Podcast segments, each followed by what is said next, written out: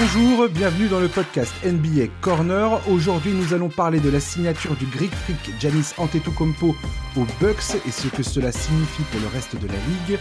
Nous allons parler des débuts de Kyrie Irving et de Kevin Durant avec les Nets. On va également parler de Luka Doncic, euh, favori pour le titre de MVP cette saison selon les bookmakers. Et on terminera avec le classement du site américain The Athletic sur les meilleurs et les pires propriétaires de la NBA.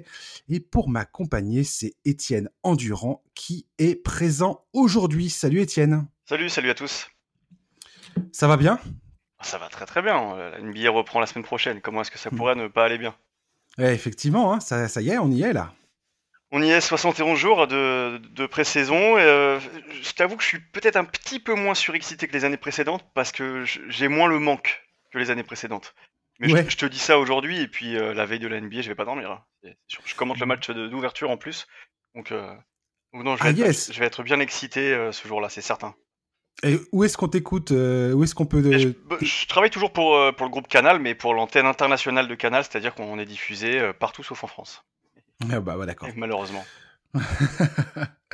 Donc on va commencer avec... Bah, tiens, vite fait, dis-moi un peu ce que tu as pensé de cette pré-saison-là. Qu'est-ce que tu retiens de cette pré-saison rapidement? Euh, le gros truc que je retiens de cette pré-saison, alors c'est pas forcément du basket, mais peu importe, c'est tout le bordel qu'il y a autour de James, Harden. C'est son départ, son faux départ, qu'il a encore demandé la tête de quelqu'un, il l'a obtenu, euh, Westbrook est parti. Euh, et au-delà de, James Harden, c'est vraiment toute cette histoire autour de Houston, avec le départ de Mike D'Antoni, le départ de, de Daryl Morey. Il y a, je pense qu'il y a le feu à Houston et qu'ils sont en train de, sauver les meubles comme ils peuvent. Euh, l'arrivée de Joan Hall et de, Marcus Cousins, moi, me fait plaisir parce que deux anciens de Kentucky qui se retrouvent, etc. J'ai un peu peur que là, en plus cette nuit, là, il y avait des rumeurs là, comme quoi euh, Philadelphie pouvait le trader. Finalement, bon, ça a été coupé. J'ai peur que qu'il y ait finalement un, gros trade et que Houston retombe dans des, dans des travers terribles et fasse une saison pourrie et, que James Harden euh, flingue sa, réputation pour le reste de sa carrière. Parce que ce qu'il doit faire, c'est quand même, c'est quand même particulier là. Oui, complètement. C'est sûr que là, il, ne ressort pas grandi de cette histoire. De toute façon, dans ce genre de cas de figure, c'est toujours très compliqué euh, quand un joueur comme lui demande à être transféré. Surtout après, je sais pas si tu as eu l'occasion de lire l'article d'ESPN sur James Harden et à quel point Houston a, tout à fait. a toujours tout fait pour, euh, pour le contenter. Et aujourd'hui, bon, bah voilà, il a envie de se barrer. Euh, bah le, papier, il est édifiant. Je, le conseille à tous. Euh, quand j'ai lu l'article, James Harden, c'est un, des joueurs que je préfère. Je peux pas t'expliquer pourquoi. Quand je, regarde jouer ce mec, ça m'emballe. Et, je te jure, de le voir à, ce point-là depuis 7-8 ans qu'il est à Houston, finalement, Houston, ils ont jamais rien fait. Ils ont fait cette euh, finale de conférence contre les Warriors. Ils perdent. Bon, bah, finalement, ils n'ont pas fait grand-chose. L'époque Harden à Houston, on peut pas dire que ce soit une réussite. Et en plus de ça, on lui a donné les clés il n'en a jamais rien fait. Et aujourd'hui, ben, à force de lui avoir tout cédé, comme le dit très justement l'article, et ben maintenant c'est un gamin capricieux qui va demander euh, le maximum et maintenant il veut partir. Je trouve, je le trouve d'une ingratitude terrible. Et je dis ça avec des mots gentils, euh, pourtant je l'adore. Ouais, moi ce que je retiens là-dedans, tu vois, quand on va, on va, parler tout à l'heure des propriétaires euh, des, clubs et ainsi de suite, de de ce fameux classement, c'est là où tu te rends compte que finalement la culture au sein d'un club et comment en fait tu traites euh, bah, ta, ou tes superstars dans ton effectif, comment tu alignes ça avec le reste euh, bah, des, joueurs, euh, quelles exigences tu as envers les joueurs, leur façon de se comporter, leur façon de s'entraîner. Et tu vois bien, Westbrook, apparemment, il supportait pas le fait que les entraînements commençaient jamais à l'heure, que les, que les analyses vidéo commençaient jamais à l'heure, le, et que le mec il faisait à peu près ce qu'il voulait quand il voulait quoi. Mais que à partir du moment où le personne dans le club lui dit non James, tu te dois euh, de montrer l'exemple, tu te dois d'être euh, irréprochable dans ton comportement. À partir du moment où personne n'exige ça de lui, eh ben ça, ça, ça, ça se barre en sucette cette histoire quoi. C'est exactement ça. Et puis de toute façon, si tu regardes tous les champions, tous les derniers champions en NBA sont des cultures très fortes, que ce soit les Warriors, Toronto où la culture est très forte, même si c'était un, c'est une franchise jeune. Les Lakers, la culture elle est monstrueuse. Tu vois, toutes ces équipes-là ont des bases extrêmement solides. Alors même si les Cavs en 2016, bon bah LeBron venait de revenir depuis depuis trois ans, tu vois, ça reste une équipe avec une mentalité de travail très forte. À, Houston, Alors d'accord, il y a des équipes qui, peuvent réussir à faire des belles perfs, etc. Mais tu peux pas faire grand-chose dans une franchise où euh, un joueur n'en fait qu'à sa tête. D'accord, il est capable de mettre des triples doubles à 50 points, de faire des, mois consécutifs absolument invraisemblables. Mais encore une fois, on est jugé sur son palmarès à la fin de sa carrière. Et le palmarès de James Harden, c'est quoi collectivement? C'est rien. Et ça me fait du mal personnellement, parce que je l'adore encore une fois, et qu'aujourd'hui, il faut se rendre à l'évidence, le projet Houston est en péril. Ah bah clairement, là, là euh, moi, je, moi suis pas d'accord avec toi dans le sens où je trouve que Houston, euh, pendant la période James Harden, a, su relever la tête, est devenu une équipe euh, qui compte, qui jouait le titre. Clairement, ils étaient contenders pendant du moins pendant la période Chris Paul, moi j'étais, j'étais, cette fameuse saison 2018 euh, dont tu as parlé, où ils se, dont, dont, on a parlé dix 10, 000, fois dans ce podcast, je veux dire, ils étaient vraiment à deux doigts de réussir le truc. Quoi. Ouais, mais encore une fois, tu, tu, tu, tu n'y vas pas, et donc du coup, ça veut dire que James Harden, depuis qu'il est à Houston, n'a jamais fait les finales NBA. Est-ce qu'on peut vraiment parler de réussite? Réussite individuelle évidente. Il a fait 4-5 euh, saisons de, de calibre MVP, mais encore une fois, est-ce que les Rockets sont vraiment dans une grande, une grande ère, dans une, grande période de leur histoire? Bah, Je suis pas tant que ça convaincu finalement. Ouais, ouais. Je suis moi, très dur aussi. Hein. Ouais, ouais. Non, bah, pour moi, ce qui est certain, en tout cas, par rapport à toute cette histoire, c'est que la culture du club est, est excessivement importante. Voilà. La enfin, l'exigence de la discipline est extrêmement importante. Et comme tu le dis, si tu vois tous les clubs euh, champions et les stars qui ont, qui ont porté ces clubs au titre, le dénominateur commun, quelque part, c'est cette culture, cette discipline et l'exigence de travail que ça demande. Tu, tu, tu, parviens pas au sommet sans euh, sacrifice, sans travail, sans, sans discipline. Et James Harden, tu vois bien qu'il a quand même des grosses lacunes en termes de discipline. Il y a deux exemples qui sont absolument marquants, c'est simple à, voir. Miami et Boston, ce sont deux équipes qui viennent ou qui ont déjà tourné une grande page de leur histoire, donc avec D-Wade d'un côté et avec évidemment les, euh, Kevin Garnett, Paul Pierce, etc. de l'autre. Et il n'y a quasiment pas eu de, période de reconstruction. Il y a eu allez, une petite une saison moyenne, deux saisons moyennes, grand maximum. Mais sinon, à chaque fois, ça a fait les playoffs. À chaque fois, tu t'es dit, bon, eh ben ils sont pas au fond du classement quoi. Boston, c'est impressionnant. Mmh, encore une fois, la, culture, elle favorise tout ça. Et c'est aussi pour ça que les free agents ont envie de venir. on parlera des Knicks tout à l'heure parce qu'on parlera forcément de James Dolan à un moment donné dans cette émission, mais si les free agents ne viennent pas aux Knicks, c'est pourquoi? C'est parce que les bases ne sont pas solides, tout simplement. Ouais, ouais. De toute façon, ouais. tu sais, quand j'ai préparé le truc sur les proprios, là, euh, on va finir là-dessus et on va passer à Giannis Antetokounmpo euh, et sa signature aux Bucks. Mais j'ai regardé les, les, les 20 dernières saisons, il y a 9 clubs NBA qui ont été champions. 9. Ah, il, y a 8, hein. il y a 8 coachs actifs aujourd'hui en NBA qui ont une bague de champion. C'est tout. Ouais, ça montre la, euh, difficulté de, de, de l'assemblage de ce puzzle. Il faut que, que du, de tout en haut jusqu'au au petit mec en bas qui est préparateur de l'équipe, bah, tout le monde tire dans le même sens. Sinon, ça marche pas. C'est très rare de gagner un titre NBA. C'est très difficile et, euh, et c'est vraiment euh, les, bah, les meilleurs clubs qui y parviennent où effectivement il y a du, du, tout en haut de la pyramide jusqu'en bas, il y a une espèce de, bah de, savoir-faire, de, professionnalisme et d'exigence qui permet, euh, permet d'atteindre cet objectif, quoi. Extrêmement compliqué. C'est extrêmement compliqué. On peut même, du coup, bah, transition parfaite, on va parler des, des, bugs tout de suite. Quand, quand, Jason Kidd arrive, donc il y a je sais plus combien de temps maintenant, ça devait être 2015 par là, euh, Milwaukee ne faisait pas grand chose, c'était une équipe euh, au fin fond du classement, et les bases ont été mises petit à petit. Alors d'accord, vous, tu draftes Giannis Antetokounmpo qui est un joueur monstrueux, mais il y a eu des, des petits assemblages petit à petit, et ensuite Mike Budenholzer est arrivé. Et alors d'accord, c'est une équipe de, saison régulière pour beaucoup, et en playoff, ils n'y arrivent pas. Mais ça n'empêche que la culture à Milwaukee est devenue forte, à tel point que la superstar de la ligue aujourd'hui, bon, à part LeBron James bien sûr, c'est le double MVP en titre, c'est Yannis Antetokounmpo, le meilleur défenseur de la ligue, mmh qui prolonge. Et, c'est un signal super fort ça, de, de, de, la puissance et de la qualité de la culture de Milwaukee aujourd'hui. Tout à fait. Et un, événement très, très important dans, l'histoire de, ce club, c'est le changement de propriétaire. Euh, il y a eu un, nouveau, euh, enfin, c'est un, un groupe de plusieurs propriétaires euh, qui est arrivé à la tête de ce club et qui a complètement changé, on va dire, le fonctionnement. On voit bien qu'ils ont réussi à embaucher les bonnes personnes. Tu parles de Mac Budenholzer, effectivement, très très bon recrutement. Et on voit aujourd'hui qu'ils essayent de, bah, de créer cette, cette, cette culture de club autour d'un mec comme Giannis Antetokounmpo. Là, Giannis Antetokounmpo vient de signer le contrat le plus lucratif de l'histoire de l'NBA, 5 ans, 228 millions de dollars. Il a dit qu'il était confortable à Milwaukee, qu'il souhaitait se montrer loyal envers un club qui a cru en lui. Il faut quand même euh, rappeler que Giannis Antetokounmpo a été sélectionné 15e de la draft en 2013. Le mec, il arrive, personne ne le connaît.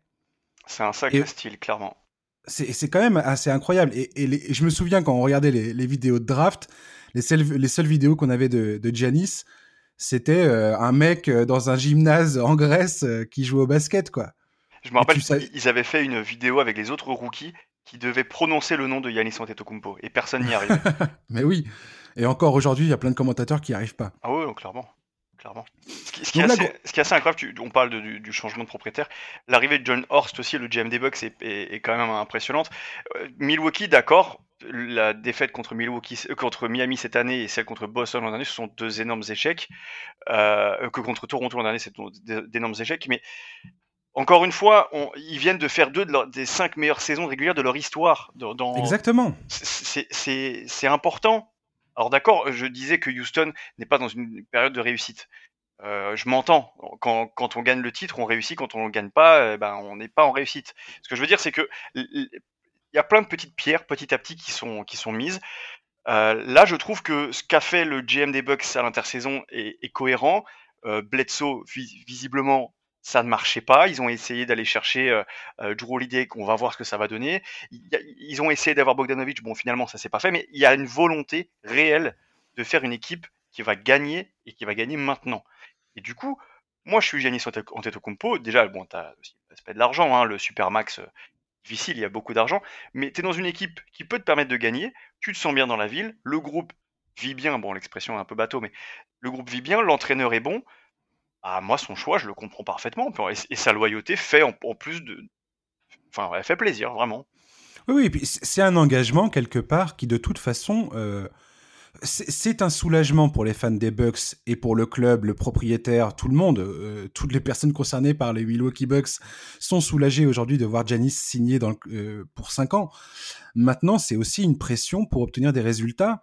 Euh, tu parles de John Horst. Euh, aujourd'hui, il va, il va devoir euh, réussir à naviguer le salary cap en intégrant le salaire de Giannis Antetokounmpo à l'avenir et donc essayer de prévoir bah, comment tu remplis remplis l'effectif, quel genre de contrat tu signes autour de ce mec-là pour essayer d'aller le plus loin possible, quoi. Exactement. Après, de toute façon, il faut qu'on quand même être conscient d'une chose. Quand on signe un contrat en NBA, la valeur, de, le montant du chèque ne veut pas forcément, euh, ne vaut pas forcément la valeur du joueur. Par exemple, l'exemple marquant, c'est Mike Conley, il y a quelques saisons avec Memphis, qui avait signé à l'époque ce qui était le plus gros contrat de l'histoire. Il faut bien se rendre compte que si Memphis à l'époque ne signe pas Mike Conley, ils perdent leur meneur titulaire, qui est quand même euh, le meneur star. Vous signez qui si vous signez pas ce mec-là? Mmh ils n'avaient pas le choix de Milwaukee cette saison. De, de, toute façon, Antetokounmpo, je lui donne le max. De toute façon, c'est certain. Oui, là, c'est à, 26 ans, bien sûr, bien sûr. 26 ans, double MVP, le meilleur défenseur de la ligue. Si tu lui donnes pas le max, t'as rien compris au basket. Mais bien évidemment. Mais, mais encore une fois, euh, je trouve que sa loyauté. Donc, il avait, ça fait plusieurs années qu'il dit qu'il se sent bien Milwaukee. Tu, tu pensais qu'il allait partir? Euh, Non, je pensais pas qu'il allait partir. Je trouvais ça euh, suspect que ça dure euh, aussi longtemps, que ça traîne à ce point-là. Euh, tout d'un coup, c'était pas complètement fou de penser que, vu le capotage du recrutement de Bogdanovic et d'autres petits, petits problèmes qu'il y a pu avoir lors de cette intersaison, tu pouvais dire bon, peut-être que Janis va se dire. En fait, j'aurais, j'aurais pas été surpris si Janis avait fini par dire, écoutez je vais pas signer maintenant, on va attendre la fin de la saison prochaine. Ouais, bah moi c'est ce que je pensais qu'il aurait ça, fait. Ça, ça m'aurait pas complètement surpris. Maintenant, euh, quand tu vois le personnage, quand tu vois d'où il vient, quand tu vois ce qu'il a connu dans sa vie, et ainsi de suite, tu, tu, tu, comprends mieux maintenant que c'est. Pour moi, c'est un joueur qui, a la, qui aujourd'hui a, la possibilité de suivre bah, euh, les, mecs comme Tim Duncan, Dirk Nowitzki, euh, Kobe Bryant, Stephen Curry aussi est en train de suivre ce chemin-là, euh, à savoir le joueur qui va rester toute sa carrière au sein du même club. Quoi. Je pense que Giannis Antetokounmpo a cette, a cette construction mentale et, en tant que fan, il y a beaucoup de fans aujourd'hui qui sont très sensibles à cette idée de loyauté d'un joueur euh, envers son club. Et il y a beaucoup de joueurs qui ont, enfin, de stars en NBA qui n'ont pas suivi ce, chemin-là et qui ont été excessivement critiqués par rapport à ça. LeBron James en premier lieu quand il part de Cleveland en 2010. Je sais pas si on, se, on, on, se, on, se, rappelle bien de l'histoire, mais le mec, ça a été un, ça a été mais c'était surmédiatisé. Ça, ça a été un flot de critiques incroyable. Le mec, il s'est pris des sauts de merde pendant un an. où tout le monde s'était réjoui de sa défaite face à Dallas. Parce qu'en plus, il y avait cette espèce de parallèle avec euh, LeBron qui était parti euh, chasser son titre avec Dwayne Wade et, le hit de Miami. Et il perdait contre Dirk Nowitzki, qui avait connu euh, des hauts et des bas avec, le, avec Dallas dont une défaite contre Miami en 2006 euh, avec Dallas, et qui tout d'un coup euh, parvenait euh, au sacre ultime avec son club, quoi. Donc, donc voilà, Kevin Durant en 2016. c'est pareil, c'était, ça a été le, le, flot de critiques incroyable. Donc, je pense que Janis et, plus dans la lignée des Duncan et ainsi de suite, de ce que je, de ce que je viens de dire. Ouais, après, je pense que ça reste un, marché de d'opportunités, tu vois. Je pense que j'ai pas quand j'ai vu la notification sur mon téléphone, j'étais en train de faire mes courses. Ouais. Tiens. Et je suis resté planté dans le rayon, je lui dis tiens. Et pas parce qu'il prolonge, mais par le mhm. timing plutôt. Pourquoi est-ce qu'il prolonge maintenant? Tout à fait. J'étais surpris. Un truc qui m'a énormément plu par contre, c'est l'interview qu'il a donnée ensuite. Tout à fait. Et, la fraîcheur qu'il a et dont il en parle. Euh, on lui dit, bah alors, ça y est, vous avez décidé de prolonger. Il dit, ouais, j'ai demandé à ma mère si elle voulait déménager. Elle m'a dit non, j'ai signé. et c'est ces blagues nulles. Il, aime bien faire des blagues nulles, Yanis. Mais j'adore ce côté, euh, ce côté un peu insouciant. Mais il a 26 ans. Il, voit ça comme un jeu. Alors d'accord, quand c'est une brute quand il est sur le terrain, mais j'aime bien le, j'aime bien le personnage. Humainement, humainement ça a l'air d'être un super mec. Grave. Et je suis très content pour lui, je suis content pour sa famille et, d'où ils viennent, comme tu disais. Et, donc, ils ont assuré la, la vie des, des Antetokounmpo sur 70 générations et je suis très heureux pour eux. et, ce que j'ai envie de te dire aussi, Étienne, c'est que c'est pas parce qu'il vient de signer ce contrat qu'il euh, il sera pas transféré un jour ou l'autre, j'ai envie de te dire. Évidemment. Ou qu'il exigera pas un transfert, je veux dire. Si tu regardes pareil, euh, l'histoire des stars en NBA et de, et de leur rapport avec leur club, il y a plein de superstars qui euh, bah, euh, l'année l'année euh, T ils ont ils ont dit ouais non ils vont ils vont dire je suis loyal tout ça il y a pas de problème ils vont dire tout ce que tout le monde a envie d'entendre. Et puis il suffit qu'il y ait une accumulation de problèmes une accumulation de frustration une... regarde Parker à Charlotte. Je, je me suis jamais remis de ça moi. Parker à Charlotte il, les, les, Spurs veulent pas le veulent pas lui filer deux ans de contrat si je me rappelle bien. Et lui il se dit qu'il a encore euh, il en a encore sous le capot. Donc du coup bah ouais, je vais me faire un petit plaisir. Je vais aller jouer à Charlotte avec mon pote Batum. Et, est-ce que est-ce que ça remet en cause sa loyauté? Aux Spurs non. Non non bien sûr que non. Ouais ça c'est un choix de fin de carrière euh, là, par exemple, James Harden, pourquoi il, ça, ça, pose autant de problèmes et pourquoi c'est critiqué? Pareil pour Durant, pareil pour LeBron James à l'époque c'est que c'est des mecs qui sont en pleine force de l'âge et qui euh, dont on attendait autre chose quelque part, à, tort ou à raison d'ailleurs. Moi, j'ai pas envie forcément de remettre. Enfin, je veux dire, c'est facile de remettre en question leurs décisions, mais euh, Ouais, personnellement, j'ai une mentalité, j'aurais fait. Quand, quand, je vois Kevin Durant aux Warriors, je suis pas. J'aurais pu faire la même chose. Euh, seule, la hmm. seule, la victoire compte. Et, et c'est la mentalité de chacun. Il a été très critiqué. Je t'avoue que je suis peut-être un peu indulgent avec Kevin Durant parce que je l'aime énormément. Mais moi, ça me choque pas, ça. On est dans un monde où, seule la victoire compte. C'est un monde de. un monde impitoyable. Donc, du coup, moi, ça me choque pas personnellement. La pression qu'ont les superstars de la ligue de remporter un titre aujourd'hui, elle est colossale. je pense qu'on on, mesure mal à quel point ces mecs-là ont la pression de ce truc-là. quoi. J'en parlais l'autre fois avec Charles. Anthony Davis, quand tu vois sa réaction quand il gagne le titre avec les Lakers, mec, il, est en train de chialer, il en peut plus. il, en a souvent parlé de ça, du, fait que il avait envie de gagner cette bague, vraiment, euh, et, que c'était important pour lui dans, le cheminement de sa carrière et, la vision qu'il a lui-même de sa carrière, tu vois. Tu, tu parles de cette euh, image-là. Euh, c'est une, une, des images depuis 3, 4, 10 ans en NBA qui m'a provoqué le plus d'émotions. Je, la regarde très souvent. Et, au-delà du fait que ce soit les Lakers et euh, Davis, je suis pas particulièrement fan euh, des Lakers, même si j'adore le Davis, mais de, pouvoir partager ce moment-là avec lui, de le voir vraiment ce bonheur pur, d'extase. Je te jure, j'adore cette image. Et c'est mmh. pour ça que, que je regarde la NBA, c'est pour ça qu'on aime tant ce sport.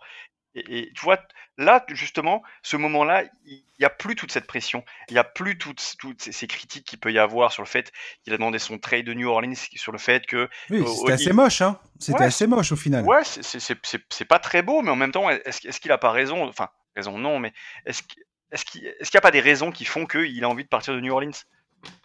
Roger, il avance pas trop. Bon, bah, bon, bah je demande mon trade. Complètement.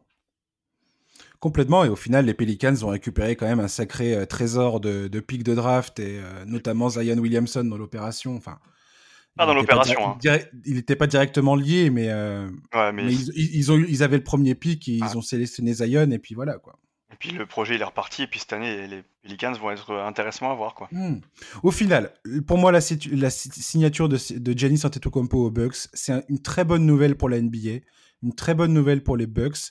Ça montre aussi que les clubs considérés comme étant des petits marchés peuvent retenir leurs superstars. C'est possible. Euh, Mais c'est dur. Parce que c'était au cœur des négociations de, la convention collective entre la Ligue et les joueurs. Euh, le fait qu'un club puisse offrir beaucoup plus d'argent que n'importe quel autre club à sa superstar pour le faire rester. Et là, pour le coup, ça, ça c'est... on a eu la démonstration que ça fonctionne. Et pour la compétition, pour le, pour l'intérêt et tout ça, je trouve que c'est une bonne chose. Donc, euh, je, suis très content de cette signature. Je suis très content. Si tu, penses là à ça, euh, tu parles des petits marchés, ça me fait penser au contrat de, Rudy Gobert. L'information est tombée comme quoi il demanderait le même contrat que, que Yanis. Est-ce qu'il le, est qu'il le mérite? Absolument pas. Mais c'est un défenseur d'élite. Et surtout, il est dans un petit marché. Encore une fois, si Utah ne veut pas lui donner le Supermax, il sera en position de force. Il dira, en plus de ça, il a un agent qui est connu pour avoir des, très bons contrats, Bounandiaï. S'il ne veut pas euh, prolongé au jazz et qui mhm. finit en étant patient, en attendant d'être euh, free agent non protégé, etc., à partir, et eh ben finalement, le jazz ne trouvera jamais un pivot comme lui. Alors, ils mettront du temps. Et, c'est tout le problème des petits marchés. Complètement, tout à fait. C'est extrêmement, euh, extrêmement vrai ce que tu viens de dire. Et je comprends Rudy Gobert qui puisse exiger le max. Est-ce qu'il le mérite Effectivement, j'ai un gros doute là-dessus. Jamais. Jamais. Et c'est tout le problème de ce genre de club. Euh, c'est est-ce que tu te tu, tu, sacrifies ton salary cap et ta marge financière pour euh, garder euh, un talent qui a grandi chez toi et, bah, et, tes fans sont attachés à lui, ainsi de suite. Il fait partie de ta culture. On en parlait tout à l'heure. C'est tout ça aussi que tu remets qui est remis en question quelque part tu, euh, sais, quand tu es dans un petit marché, et on va prendre un autre exemple, celui de Gordon Hayward, est-ce qu'il méritait son contrat cette saison? La réponse, elle est évidente. S'il a un énorme contrat de 4 ans, la durée, personnellement, je la comprends toujours pas. Mais encore une fois, c'est un marché moyen, Charlotte. Si Charlotte ne signe pas Gordon Hayward, qui ils ont à la place? Ils ont bien sûr. personne. Et surtout, euh, euh, comment dire Là, si, euh, si jamais, tu, sais, en, NBA, quand, tu as un, salaire cap, si tu es en dessous du salaire cap, l'argent, tu le gardes pas, hein, tu, le, tu, le, reverses à, à, tes joueurs.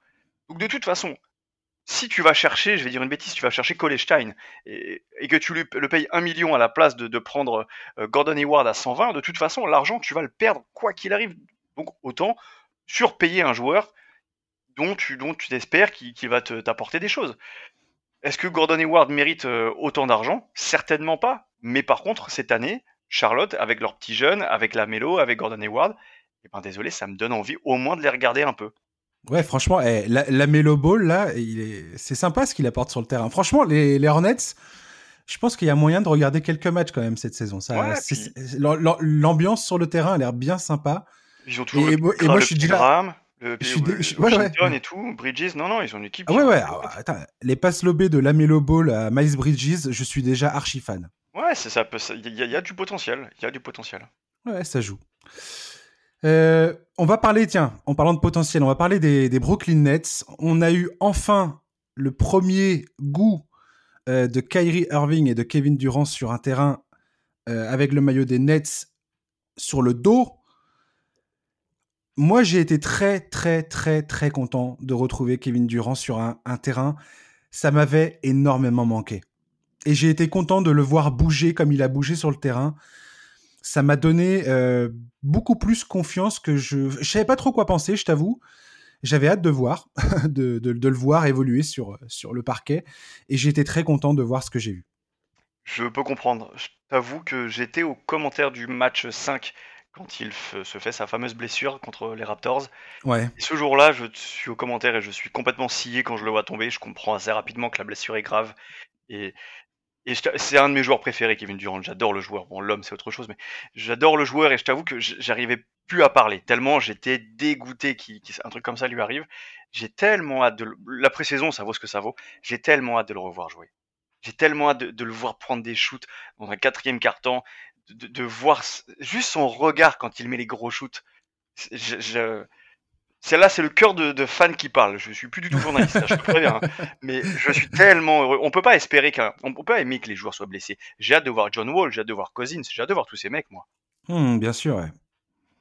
Non, mais complètement. Et puis là, Kevin Durant, il, enfin, il, se, il se retrouve quand même face à une des blessures les plus dévastatrices pour les joueurs de basket. Je veux dire, le tendon d'Achille, c'est grosso modo le, une, des, pires, blessures, une des pires blessures que tu peux te faire, surtout quand tu mesures 2 mètres, 2 mètres 10 et que et que tu as les articulations comme celle de Kevin Durant. J'ai envie de te dire que c'est très compliqué. Ouais, c'est clair, c'est clair. Et, euh, et, non, là, je suis content. J'espère que. Je sais pas. Il va falloir être patient avec lui. Ça, c'est évident. À mon avis, ça va lui demander quand même plusieurs semaines avant de vraiment retrouver un vrai feeling sur le terrain. Maintenant, quand je le vois avec Kyrie Irving sur le terrain, ce qui est génial avec Kevin Durant, c'est que c'est que il est il est adaptable à toutes les situations. C'est un mec qui a pas besoin d'avoir la, balle dans les mains, donc il peut laisser Kyrie Irving faire son faire ses dribbles, faire faire ce qu'il fait sur le terrain, qu'il fait extrêmement bien d'ailleurs. Et, euh, et, ce gars-là peut peut peut s'adapter à tout. et je trouve ça je trouve ça génial. Il, faut, il faut quand même qu'on se rappelle un peu quel joueur il était. Quand, quand il se blesse, il est depuis deux ans, pour moi, le meilleur joueur de la NBA à ce moment-là depuis deux ans. Il est injouable sur les finales contre les Cavs. Il est injouable avec les Warriors. Alors d'accord, il y a Green autour de lui, il y a Curry, il y a Thompson, d'accord, mais individuellement, il est tellement fort.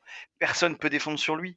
C'est un joueur qui, en plus, en plus de ça, euh, fait plein de choses sur un, sur un, comme tu dis, il joue sans ballon, mais il fait plein de choses sur un parquet. Il peut défendre, il, est bon à la passe, il, il, rien que sa présence, rien que sa présence.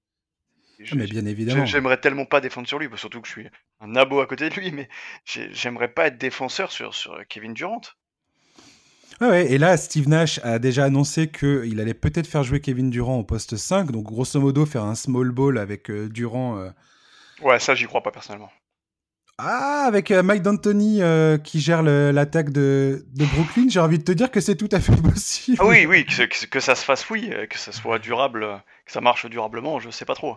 Ouais, moi j'ai peur pour lui physiquement dans ces cas-là. Oh, ouais, bien sûr. Et puis, puis même défense. Enfin, je veux dire, ça serait sur courte séquence, ça sera pas durable. Je veux dire, comment est-ce hmm. que tu fais défendre euh, Durant sur un poste 5 ou un poste 4, même sur Davis Comment est-ce qu'il défend sur Davis?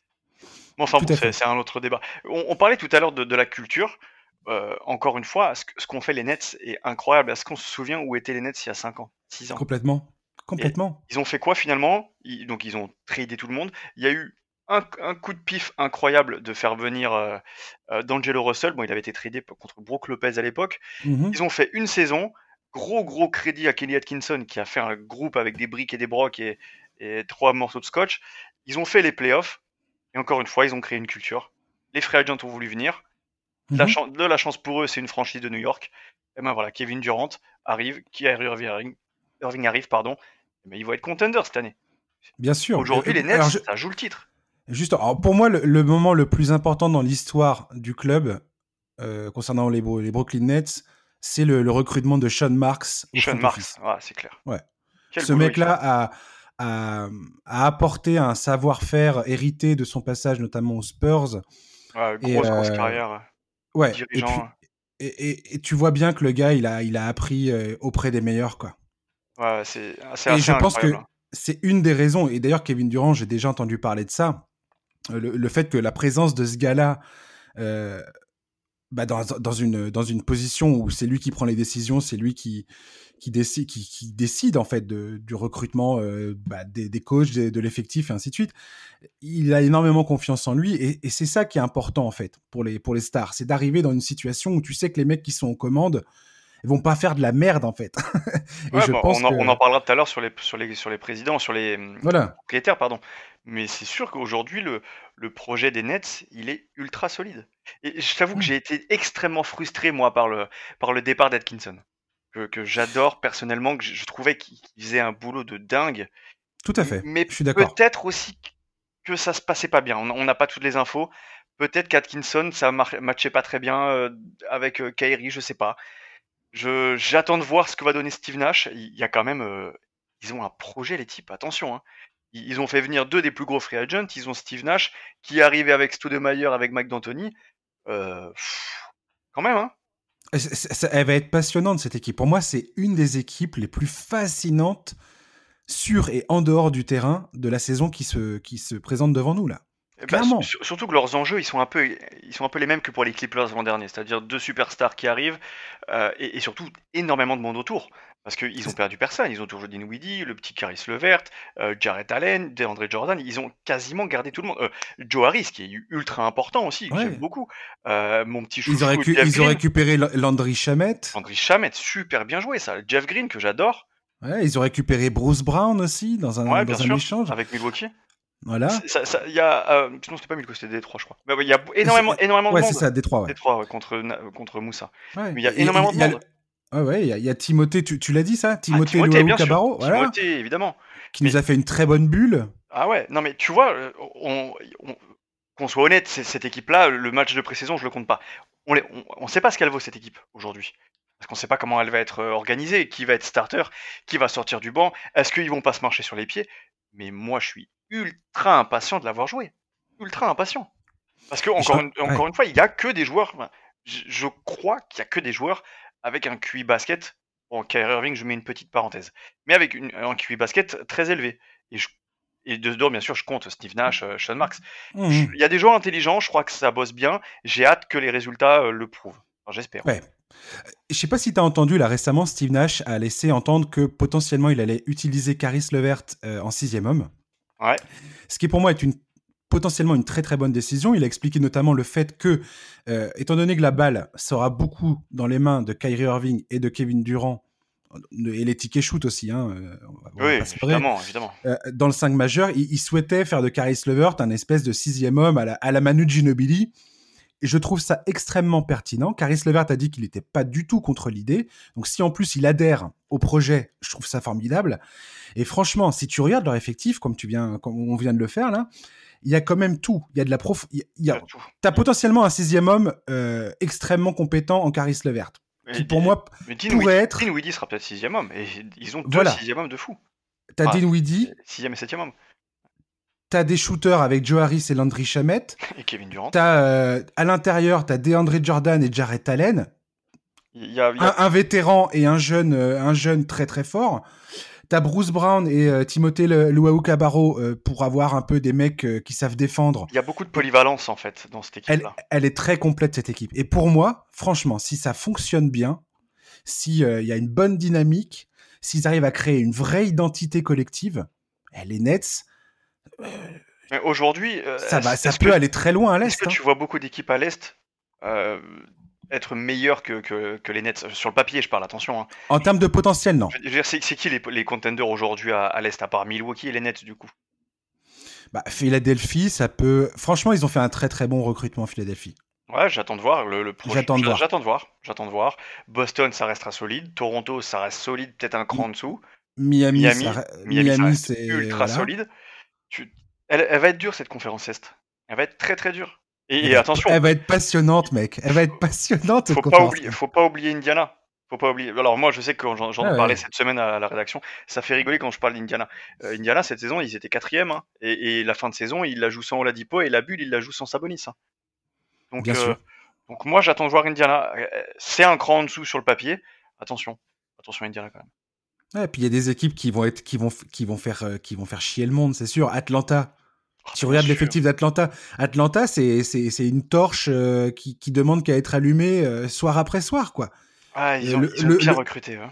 Tu tombes sur les Hawks un soir où Trey Young prend feu, où euh, Bogdanovic prend feu, avec John Collins, avec Clint Capella.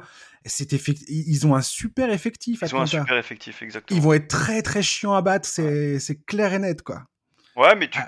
il y a des équipes comme ça qui, qui vont être relous à jouer. Je suis certain que, que- alors Washington, ça va valoir ce que ça va valoir, mais euh, un, un Bradley Beal en grande forme à côté d'un Westbrook qui, qui joue au service du collectif, comme il l'a un peu fait avec Houston cette saison.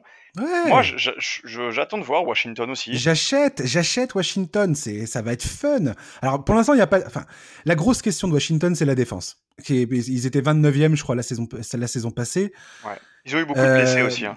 Ils ont eu beaucoup de blessés, mais en termes de personnel, il y a quand même des grosses questions. Oui, Euh, sûr, bah, je veux dire, euh, Bradley Bill, c'est pas euh, le défenseur de l'année. Westbrook, on sait très bien qu'en en termes de défense, autant il a un énorme potentiel. J'ai toujours cru qu'il avait un énorme potentiel. Si tu regardes les stats avancées, c'est quand même un, Moyen, un mail- ouais. bah, il est quand même, il, il aide pas forcément dans ce domaine-là, quoi. Mais ça va être fun sur le terrain. Je pense qu'il y a moyen de, passer un bon moment à regarder cette équipe, quoi. Dans tous les cas, de toute façon, dans, les 30 franchises, il y a des choses à regarder. Mais c'est vrai que, dans cette conférence Est, même, même Charlotte, au final, on en parlait tout à l'heure avec la Melo Ball, moi j'ai hâte de voir Charlotte, voir comment est-ce qu'ils vont progresser ensemble, parce que c'est une équipe très jeune. À Chicago, c'est le bordel. Mais encore une fois, il y a- il y a des joueurs, il y a, même à New York, je veux dire, Il y a tout- du talent. tout- tout- Mm. tous ces petits jeunes-là, même RJ Barrett, tous ces jeunes-là, moi j'ai envie de les regarder jouer, j'ai envie de voir comment ça évolue. Est-ce que l'équipe va se planter? Peut-être, mais on peut aussi faire des bonnes choses dans une équipe qui se plante. Et donc, De toute façon, on va bien voir. ouais. donc, euh, donc ouais, non, il, il va y avoir. euh, La, la course à l'Est va être incroyable, la course au playoff aussi, Hmm. la course au play-in, elle va être incroyable. J'ai tellement hâte. Complètement. De toute façon, tu vas bien voir tr- très vite. Je- de mon souvenir, chaque saison, c'est un peu la même chose. On commence tous la saison avec plein d'espoir pour tel ou tel club. Limite, moi je, moi, je suis enthousiaste pratiquement pour les 30 clubs à chaque Mais fois. moi, évidemment, je suis hyper toujours- naïf. Pour moi, il y a toujours 10 000 trucs à regarder dans n'importe quel club. Mais euh, voilà, après, la réalité, c'est que très vite, il va y avoir des équipes qui vont se faire tronçonner tous les soirs, qui vont vite euh, descendre en bas de tableau. Tu vas avoir les clubs qui vont accumuler les blessures, les pépins physiques, les, euh, les, les ch- les choses de- dans le genre. Et puis bah, après, il y aura une sélection naturelle, j'ai envie de te dire. Évidemment, le- c'est la période des doux rêveurs et, et j'en fais euh, Exactement. grand- euh, grandement partie. Je suis un gros naïf. Moi, j'ai l'impression que Charlotte va être je, agréable à regarder, à regarder jouer. non mais je, je sais, et je réécouterai le podcast dans, dans six mois et puis je me dirai mais qui est ce mec qui parle? C'est sûr. Mais peu importe. Encore une fois, on aime le basket pour ça et, et si, si- tu prends pas du plaisir à regarder les 30 Francis jouer, bah moi je trouve que c'est dommage parce qu'il y, y a du talent partout. Et il y a des choses à regarder partout parce que à, ch- à chaque stade d'évolution d'un club, pour moi, tout est intéressant en fait. Évidemment. Le club qui est tout en bas du, du, du tableau, et, bah, il y a des décisions à prendre, il y a des jeunes à développer, il y a des choses à faire, il y a des, y a des choses à regarder, il y a des choses à, il y a des enseignements à tirer de tout ça. Je vais te prendre un exemple très concret. Et ça va être une transition incroyable. On l'a même, Vas-y, pas, tra- on l'a- même pas travaillé en plus. Oh putain, merde. Regarde Dallas. Ah, Regarde Dallas depuis deux ans. Il y a deux ans, euh, fin de Nowitzki, début de, de Luka Doncic. Bon bah tu regardes ça en disant ouais, qu'est-ce qu'il va valoir le petit gamin quoi. Et finalement bah il- c'est- assez passionnant à voir. L'an dernier on, on les attend pas aussi fort Dallas. Ils, ils sont pas ils sont pas loin de enfin ils, ils embêtent euh, les Clippers sur sur cette série incroyable. Ils sont pas si loin si loin de les taper quand même hein. Parce qu'ils ont des Euh, blessures, et- Porzingis ne joue pas, enfin Porzingis ne se blesse pas. Moi, je te- moi, j'ai envie de te dire qu'il tape les Clippers. Hein. Ah, ils sont, ils sont pas loin, ils sont en tout cas pas loin de, de, de, de, de pousser le, la série en 6-7 quoi. Ouais, Mais je crois qu'elle est en carrément. 6 déjà, ils font 4-2. Elle est en 6, ouais. Elle est en 6. ouais. Ouais. Donc, euh, donc tu vois, en- mais bon, c'est un joueur. Un joueur, bah, après voilà, on parle de Luka Doncic. Hein. Ouais. Alors, apparemment, on dit Luka Doncic. Je, je fais un, exactement. je- je fais un big up euh, à, à- à cette, euh, cette personne sur Twitter qui, qui, qui a pointé du vrai. doigt la, la prononciation. On va, on, va, on va essayer de faire un effort. Oui, ça va pas durer longtemps, mais Doncic, Voilà, ouais. j'ai toujours cette patate chaude euh, dans la bouche. Donc ouais, euh, non mais voilà, Luka Doncic, Doncic, c'est un talent, on l'a dit répété pareil, un talent générationnel absolument incroyable. Là aujourd'hui, il est favori des bookmakers pour devenir MVP. Elle est, folle, ça c'est fou. Ça. Devant Yanis Antetokounmpo et Stephen Curry. Après, il profite aussi du fait que c'est un qu'il est très jeune. Ouais. C'est très dur, euh, c'est très très dur d'être euh, double MVP parce que souvent quand tu ne l'as jamais été, ben on te dit ah bah ouais bah il l'a jamais été. Il y a un engouement autour d'un mec qui arrive. Ouais, qui est frais. Qui est frais, exactement. Réussir à, faire une deuxième. En général, quand tu es double MVP, c'est que ta deuxième saison, elle est encore plus incroyable que la première. Donc du coup, moi je pense que Doncic a, a déjà cet avantage-là de se dire, ouais bah moi je suis un, le, je suis le petit jeune, j'ai toute ma carrière devant moi, mais ce que je fais à cet âge-là, je, j'ai peur de personne. Attention à LeBron quand même, parce que LeBron à son âge, Bien sûr. Il est capable aussi d'aller chercher le titre de MVP. Hein. Bien sûr. Ah mais ça c'est sûr et certain. Euh, ça c'est sûr et certain.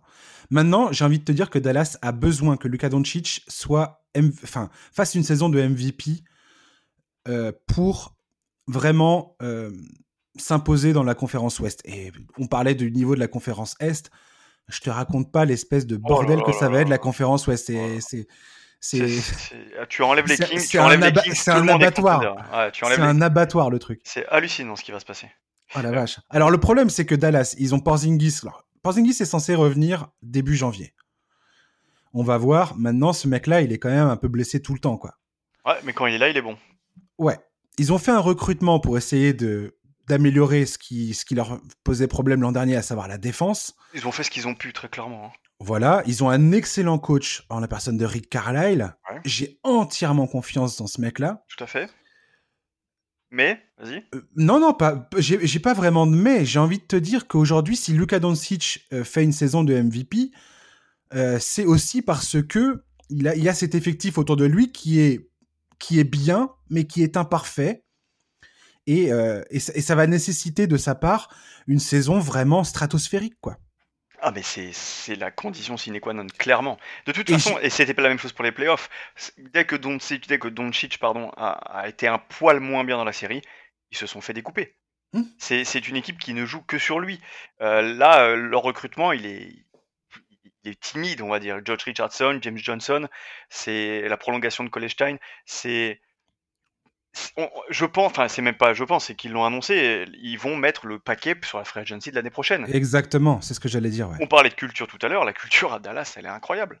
Mm-hmm. Aujourd'hui, moi je suis free agent, le premier, première équipe que je coche avec laquelle j'ai envie de jouer, bah, c'est pas loin d'être Dallas. Hein. Oui. Doncic, j'ai envie de te dire qu'il y a, il y a quand même une. Aujourd'hui, il y a quand même une, énorme possibilité qui tourne la saison en, triple-double. Hein. Mais euh, attends, ces stats, elles sont incroyables l'an dernier. Hein. Mmh Et j'ai re-regardé les matchs de Dallas contre, contre, le, les, Clippers. Les, Clippers au premier tour. Euh, il faut quand même bien avoir conscience que Don, Doncic, il fait tout ça face à Kawhi Leonard et Paul George. bien sûr, évidemment. Et, Beverly et, l'équipe défensive de fou des Clippers. Et, le, mec, il, le mec, il est là à faire, à faire ses trucs à son rythme, à sa manière et, personne ne peut rien faire, personne n'arrive à l'arrêter en fait. Tu, tu parles de saison en triple. L'an dernier, il fait 29 points, 9 rebonds et demi et quasiment 9 passes.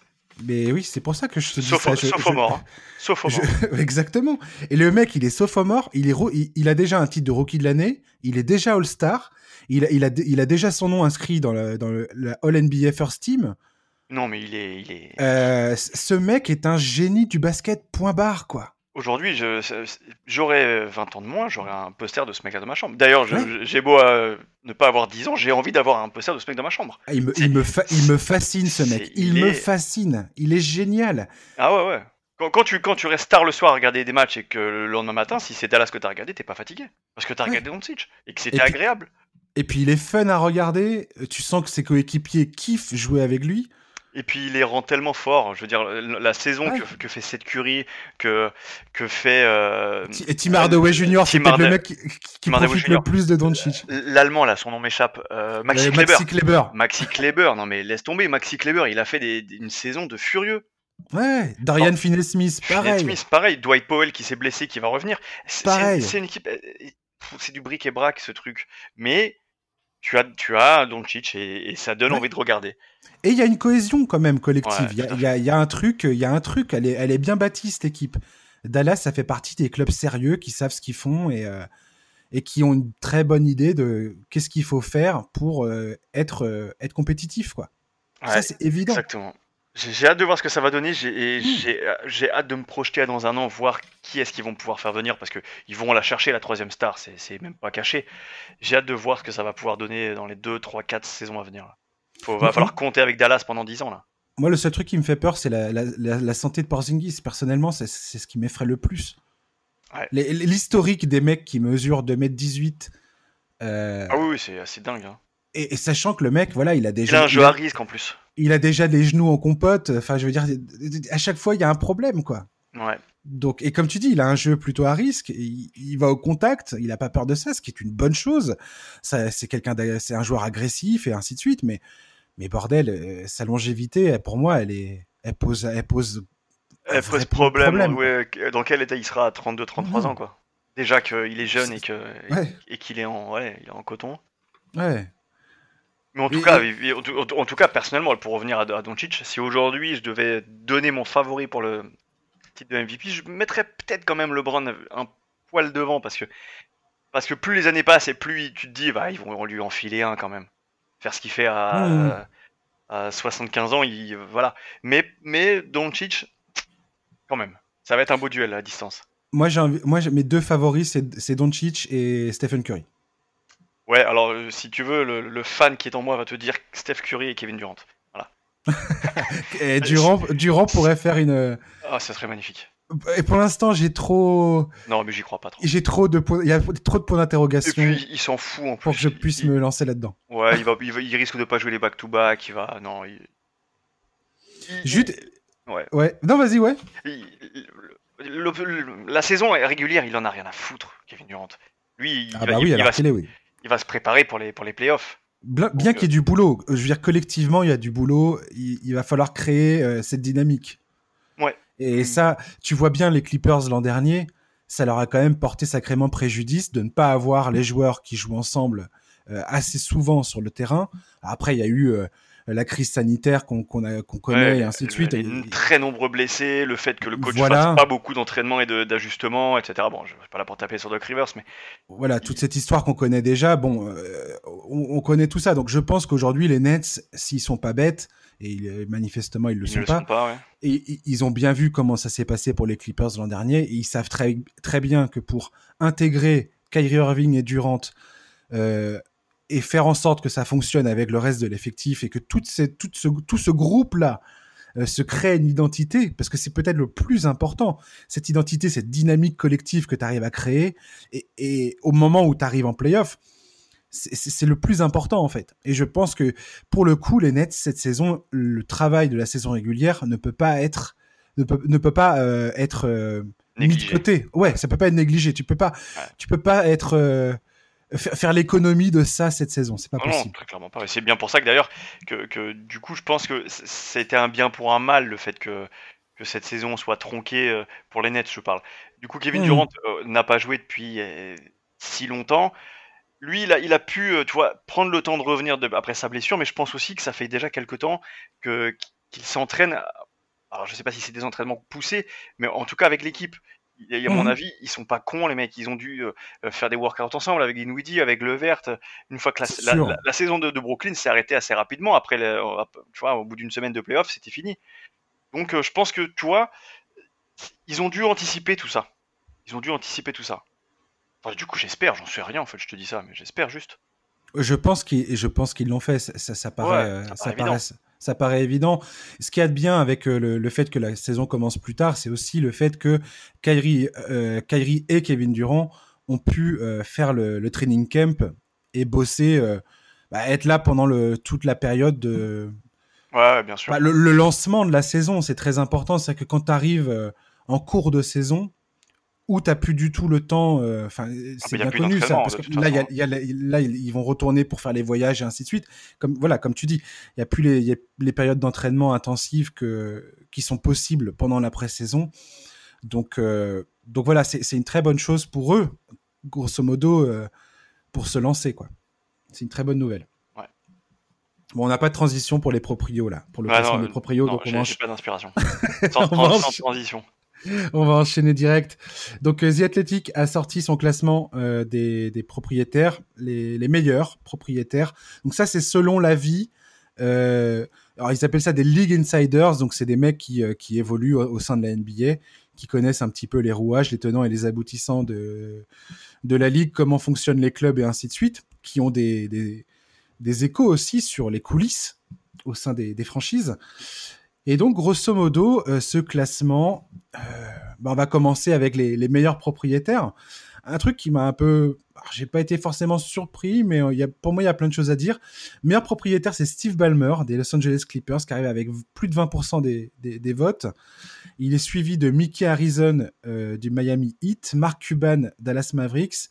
Ensuite, c'est Joey Lacob et Peter Goober des Warriors. Wick Grousbeck, Celtics et Peter Holt des Spurs.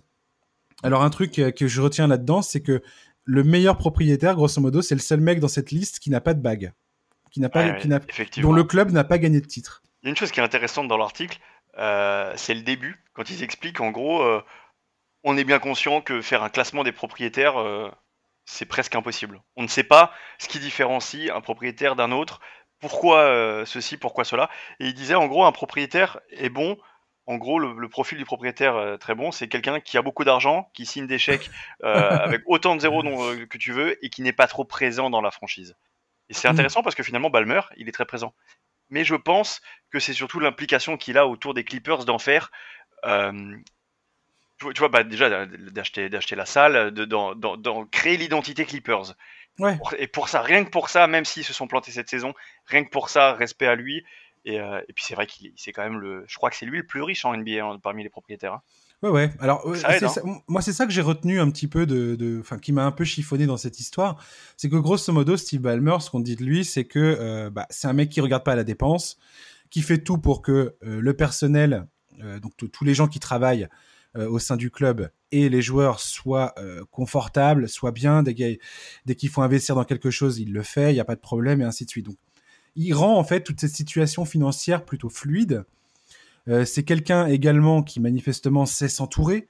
Et j'ai l'impression que c'est une des, une des, des qualités premières chez un propriétaire. C'est en fait savoir embaucher les bonnes personnes. Savoir embaucher des gens qui sont compétents et ensuite les laisser faire leur travail. exactement. Voilà, en ayant confiance en eux. Et puis le jour où tu estimes qu'il faut euh, faire un réajustement ou euh, virer telle ou telle personne. Là, il, a, remercié Doug Rivers, ce qui, à mon avis, n'était pas une décision facile à prendre en tant que, en tant que propriétaire. Euh, voilà.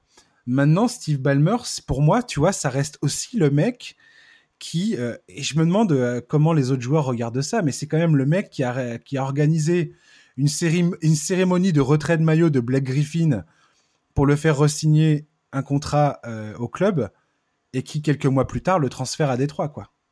C'est. Euh, et, et, ça, pour moi, ça reste quand même un point noir dans son histoire à ce mec-là. Enfin, je veux dire, je veux pas, je veux pas faire le, je veux pas jouer au, senti, enfin, sur le sentiment, mais, mais c'est, pour moi, c'est quand même un peu moche, quoi. Tu vois, il y avait peut-être une autre façon de faire que ce truc-là, quoi. Mais, je sais pas. mais encore une fois, c'est très compliqué d'être enfin, qui était milliardaire et t'as rien à foutre. Mais, mais, mais, euh, je m'entends, tu vois, il y a un exemple que, que, je prends tout le temps quand on parle des proprios, c'est celui de, de Lacob et Goober de, des Warriors. En 2012, ils font une cérémonie pour honorer Chris Mullin. Ouais, le retrait de maillot, grave. Exactement. Je me souviens. Exactement. Juste avant, ou dans, dans, les semaines avant, ou dans les mois avant, ils viennent de trader Monta Ellis, qui est la star des Warriors à l'époque. Steph Curry n'est pas encore le joueur qu'on connaît, il a des problèmes de cheville. Ils hésitent entre trader Monta Ellis ou trader, Chris, euh, ou trader euh, Steph Curry. Finalement, c'est Monta Ellis qui fait ses valises. Le public n'apprécie pas du tout. Et pendant la cérémonie, mhm. quand Lacob parle, il se fait huer. Il se fait défoncer. Hallucinant. Et à ce, moment-là, il y a Rick Barry qui prend le micro, qui est donc une ancienne légende des Warriors, qui avait été, euh, qui était présent quand ils avaient gagné leur titre en 74 ou je sais plus quelle année. Et, il, mhm. il, avait dit eu des mots très forts. franchement, je vous conseille d'aller taper euh, Lacob, Goober, Rick Barry sur, sur YouTube. L'image, elle est folle, où il dit arrêtez, Arrêtez, on, vous avait plein de louanges sur le fait que vous étiez un, public euh, fidèle, etc. Mais vous vous rendez pas service. Vous êtes en train de huer un mec qui donne de ton son temps et de son argent pour que la franchise produise quelque chose de beau, laissez-lui le temps. Et qui venait d'arriver surtout. Et qui, et qui venait, ouais, qui venait d'arriver depuis trois ans, je crois. Ouais, ouais, mais euh, il n'avait pas encore eu l'occasion de, de, faire, euh, de faire ses, ses, preuves en fait. À l'époque, le GM, hein. le GM depuis six mois, enfin l'assistant GM depuis six mois, c'est Bob Myers. Six mois plus tard, il va prendre le, le poste de GM mm-hmm. et on sait ce que ça devient. Ouais. Et on sait ce que ça devient. Ouais. Et, et, et, finalement, qu'est-ce qui change entre le Joe Lacob de l'époque et le Joe Lacob d'aujourd'hui? Ah, Rien. Juste les titres. Juste, il a eu plus de temps et juste, bah, il a eu de la chance, son équipe a gagné, quoi. Mais je suis pas certain qu'à l'époque, Joe Lacob était un propriétaire pourri. Hmm. Et, comme tu dis, il, recrute, euh, enfin, il, donne des responsabilités à Bob Myers. Et Bob Myers, tu vois que le mec, il a été, euh, il a été central dans tout ce qui s'est passé par la suite. Et encore aujourd'hui. Encore aujourd'hui. Bien sûr, bien sûr. Et c'est un mec qui, euh, dont les, dont les qualités sont vantées partout au sein de la ligue, quoi. Tout le monde sait que ce mec-là, c'est la crème de la crème en tant que GM, quoi. Et pourtant, il a dû prendre des décisions pas forcément faciles. Euh, quand, quand, ils doivent se séparer de Mark Jackson euh, après une élimination au premier tour et qu'ils vont chercher Steve Kerr, Steve Kerr, euh, quand ils vont le chercher, personne, enfin personne le connaît. Le, coach Steve Kerr, il, il vaut pas grand chose à l'époque. Hein. Il a aucune expérience, tout simplement. Donc, donc voilà, et Mark Jackson, c'est quand même quelqu'un. Euh, finalement, bon, bah, ils ont de la chance. Ils ont, euh, enfin, ils ont de la chance. la, draft 2012, il faut quand même se rappeler que les Warriors draftent euh, Draymond Green, ils draftent Festus Ezeli et Harrison Barnes, qui seront des, des, mecs hyper importants pour le titre de 2015. Tu vois, tout, ça, ça joue. Donc, finalement, un, un, un, bon propriétaire, c'est un propriétaire qui sait s'entourer. Et c'est pour ça que derrière le mec de Miami, ça fait 20 ans qu'il est là, ça fait 20 ans que Pat Riley est là. Bah voilà, je veux dire, la machine elle roule, hein, ça va quoi. Ouais, ouais. Mais tu vois, voilà, tu typiquement dans le classement, ce qui m'a vraiment étonné, c'est que euh, le premier gars soit le seul mec qui euh, qui n'est pas, de, bague, ouais. qui n'est pas de gagner de, titre. Ouais, il, est là, il, est là, depuis deux ans, trois ans. Hein, on en reparle dans 10. Hein. Bah, il est là depuis 2014. 2014 euh, Ah ouais, quand même. Ah oui, oui, l'histoire avec l'ancien propriétaire. Ouais, avec Donald Sterling. Donald Sterling, exactement. Voilà, après, il arrive sur. parce qu'il faut. Enfin, avant l'arrivée de Steve Ballmer, je veux dire, les Clippers, c'était quand même la risée de la ligue pendant des décennies, quoi. Je, je, je, me, je pèse mes mots, quoi. C'était un club de. Bon, bah, ça n'a pas changé finalement, hein. même si j'ai beaucoup d'affection pour cette, franchise. Bah, il a, ça a quand même changé. Enfin, toute la période Lob City avec euh, Chris Paul, DeAndre Jordan et, Blake Griffin, les Clippers depuis participent aux playoffs régulièrement. Ah ouais, bien sûr, mais ça n'empêche qu'ils n'ont rien fait. Ils n'ont rien fait, mais on, on parle d'une équipe qui avant ne jouait pour absolument rien du tout, jamais. tout à fait, tout à fait. C'était vraiment un, un, terrain vague, ce club. tu vois ce que je veux dire? Là, aujourd'hui, il y a des ambitions. Alors, des ambitions déçues, certes, mais, euh, mais, des, ambitions mais, des, ambitions quand même. Et c'est un énorme changement euh, par rapport à, à, à, ce que ce club a connu auparavant. Quoi. Et encore une fois, pour, pour revenir sur Balmer, moi je suis content qu'il essaie de créer cette identité. Il a racheté, euh, il a racheté une salle, il va, il va essayer d'implanter ses Clippers là-bas. C'est pas facile de, de, de, jouer dans une salle euh, dans laquelle vous devez cacher les bannières de votre concurrent. Tout à fait. Parce que quand les Clippers jouent, jouent au Staples Center, ils cachent les bannières et, et, ils mettent des photos des joueurs à la place. Hein. Ah c'est compliqué quand même. C'est potentiellement une décision qui, qui, enfin, très importante pour l'histoire de ce club. Bien sûr, évidemment. C'est, je pense que, et voilà, il fallait un mec comme lui qui, qui, qui, qui donne la, qui donne l'impulsion et qui permette le, à, cette, à, ce, à, ce, projet de voir le jour et, ça va voir le jour, donc c'est cool. Et puis au-delà de ça, moi j'adore le voir trop heureux sur le, sur le, côté du terrain là quand, quand, il est complètement enjaillé par ce qu'il voit ou ça, ça c'est une image qui me fait plaisir quand je vois un truc comme ça ou quand je vois Marc Cuban qui est en larmes quand quand Dirk Nowitzki prend sa retraite par exemple. Ouais, ouais. tu vois ça c'est des choses qui, qui me parlent. C'est il y a plus il y a plus d'histoire d'argent ou de ou de, de, propriétaire ou de ceci cela. Il y a juste le plaisir de, de l'amour du basket et le, et le, respect des gens qui, qui vous entourent etc et, et oh là c'est des bisounours ce que je raconte mais tu vois ça ça me fait plaisir. Ah non bien sûr ouais. Euh, on va finir sur les, les pires les pires alors le, la palme a été remise à Vivek Granadive le propriétaire des Kings alors ça m'a fait rire que James Dolan soit pas en top au top du classement tu te dis que le mec, il, a, il arrive jamais en fait à terminer premier de quoi que ce soit, quoi. C'est pas possible, quoi. vois, le, le, mec, il est tellement nul que même là, il arrive pas à, à, remporter le, la couronne, quoi. Il y a, y, a, y a, un léger mieux. Il y a un, un très léger on, mieux. Va, on va en parler. Alors, Vivek Granadive, bah, typiquement, voilà, le mec, Lui, il est arrivé en 2013 à la tête de, à la tête de Sacramento. Ah. il, il, arrivait sur une, une situation catastrophique. Hein. C'était les frères Malouf à l'époque, il me semble. Ouais, ouais, qui ont laissé le club complètement dépérir. Ouais, c'était une catastrophe. Ils étaient à deux doigts de se barrer, ainsi de suite. C'était une, c'était une immondice. Le mec a quand même sauvé le club, donc on peut, on peut quand même le, enfin, les fans des Kings peuvent quand même le remercier pour ça. Euh, mais voilà, alors typiquement, c'est le mec trop interventionniste, qui a pas embauché les bonnes personnes pour faire le, boulot qu'il fallait. Et, euh, et, voilà, alors à Sacramento, j'ai envie de te dire qu'il y a quand même un peu une lueur d'espoir, mais euh, alors qu'il est aujourd'hui, c'est sûr que l'historique de, de Ranadive à la, à la, tête des Kings est pas, est pas bonne. Quoi. Non, mais elle est pas bonne. Mais Ranadive, faut bien se rappeler, c'est le mec qui avait suggéré de, de défendre à 4 avec un électron libre. tu te rappelles de cette histoire? Mais grave. C'est de la folie. C'est extraordinaire. Je veux dire, c'est le propriétaire de ta franchise et qu'est-ce que tu veux faire avec ça, quoi? Ça, ah, Il m'a fait, beaucoup rire. Tellement long, quoi. Hmm. Mais, mais encore une fois, je combien de coachs de, de, de, depuis qu'on arrive à Sacramento? Il y a, c'est je sais même pas par où commencer tellement c'est le bordel quoi. Mais c'est le c'est le c'est le problème aussi de ne pas savoir se, comment dire se s'entourer. Parce que Vladimir Divac finalement son bilan euh, bah, c'est un échec quoi. Toutes les drafts qu'ils ont eu tu imagines le nombre de, de drafts de tours de draft hauts qu'ils ont eu et dont ils ils ont pas profité bah, ils pouvaient ils pouvaient sélectionner Doncic euh, Etienne ils l'ont pas fait. ils ont pris Bagley. alors, ça les poursuivra. Excusez-moi, mais ça les poursuivra toute la carrière de Doncic, quoi. Point. Ouais. ouais. Après, je. Ouais, ouais, ouais. Bien sûr, bien sûr, bien sûr. C'est. Euh, je suis, je suis d'accord, je suis d'accord. Ça n'empêche que l'année d'avant, ils ont pris Darren Fox. Ils ont besoin d'un intérieur. Ils prennent Bagley qui a fait une bonne saison à Duke. Euh, aujourd'hui, c'est un choix catastrophique. Mais à l'époque, mm. Il y a une, il y a un poil de logique. Ah, je sais pas je sais pas, tu prends et c'est toujours l'enseignement de la draft. Tu prends le meilleur talent disponible. Je suis d'accord, je suis d'accord. J'essaye de, tu vois, de d'éclaircir un peu le tableau, hein, mais ouais, ouais, non mais même moi j'ai du mal. Hein. t'es trop sympa, Etienne, merde. Le deuxième du classement, c'est Robert Sarver, le, propriétaire des, des, Suns de Phoenix. Bah voilà, tu vois, eux aussi, ils ont pris DeAndre Ayton, alors qu'ils avaient le coach de l'équipe nationale slovène à la tête de l'équipe à l'époque. Ouais. Euh, ils, prennent des André Ayton. Hallucinant, hallucinant. Ouais. Surtout qu'en plus, tu sais que pour, juste pour les Kings, apparemment, si Divac il prend pas euh, Doncic, c'est pour une brouille avec le père de Doncic d'il y a 10 ans. Enfin, mais une, oui. une, histoire à dormir debout. J'avais lu ça, ouais. Je, je, sais pas à quel point ça a vraiment pesé dans, dans la balance, mais putain, la vache, quoi. Ah, c'est fou. Hein.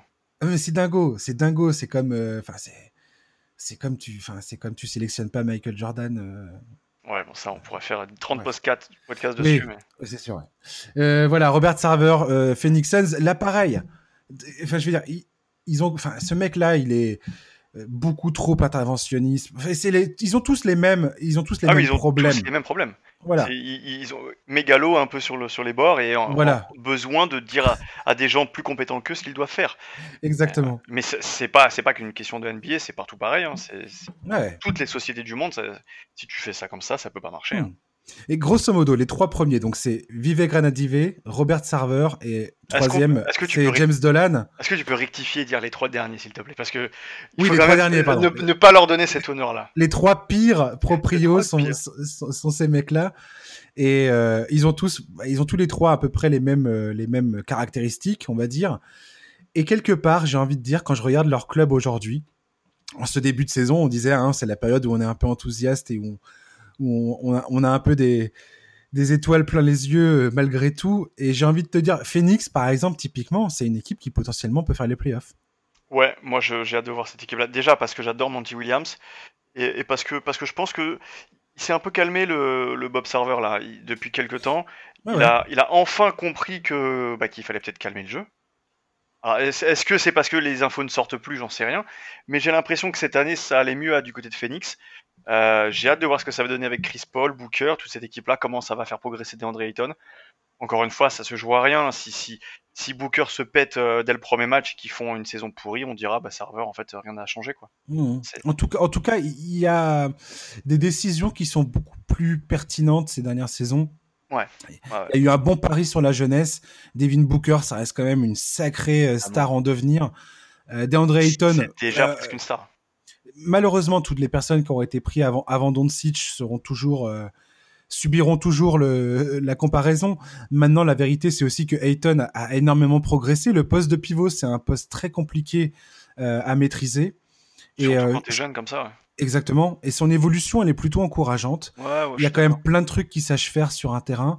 Et, euh, et dans la logique d'un effectif, parce que tu en parlais tout à l'heure par rapport à Sacramento, il y a aussi ça dans les, dans les décisions qui sont prises. Et effectivement, euh, euh, Phoenix, à, cette époque-là, ils avaient besoin d'un intérieur. Le, en plus, Ayton, il était à l'université d'Arizona, donc c'était un peu l'enfant chéri, l'enfant chéri du club. Non, puis, il, a un gros, il, a, il a un gros potentiel, ce garçon. Hein, faut pas... Tout à fait. Puis, puis, il, y a tout, il faut quand même aussi se rappeler qu'il y a toujours cette, ce petit côté un peu euh, défiant de, la part des Américains sur les Européens. On se rappelle de la draft de Porzingis, les fans de qui le sifflent, qui ne l'ont jamais vu jouer. Les gars, arrêtez quoi.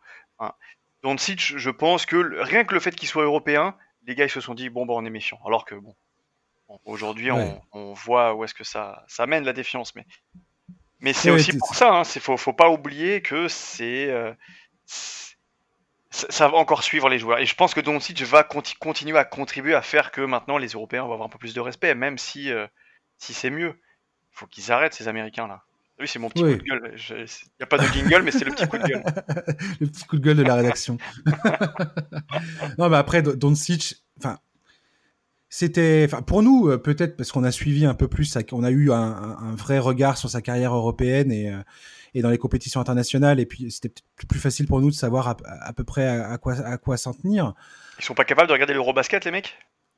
Je sais pas, peut-être, j'en sais rien, tu vois, mais euh, ou même le Real Madrid. Enfin, tu même le Real Madrid, quand même, quoi. Et, moi, je me souviens d'avoir lu un papier sur euh, tous les, tout, énormément de joueurs qui donc qui évoluent dans le championnat européen, notamment dans l'Euroleague, euh, qui ont, sont passés par la NBA, et tous, tous, tous, tous disaient euh, voilà, moi je sais à quoi ressemble le niveau de la NBA. J'ai vu ce mec-là jouer à 18, 18 piges, 17 ans.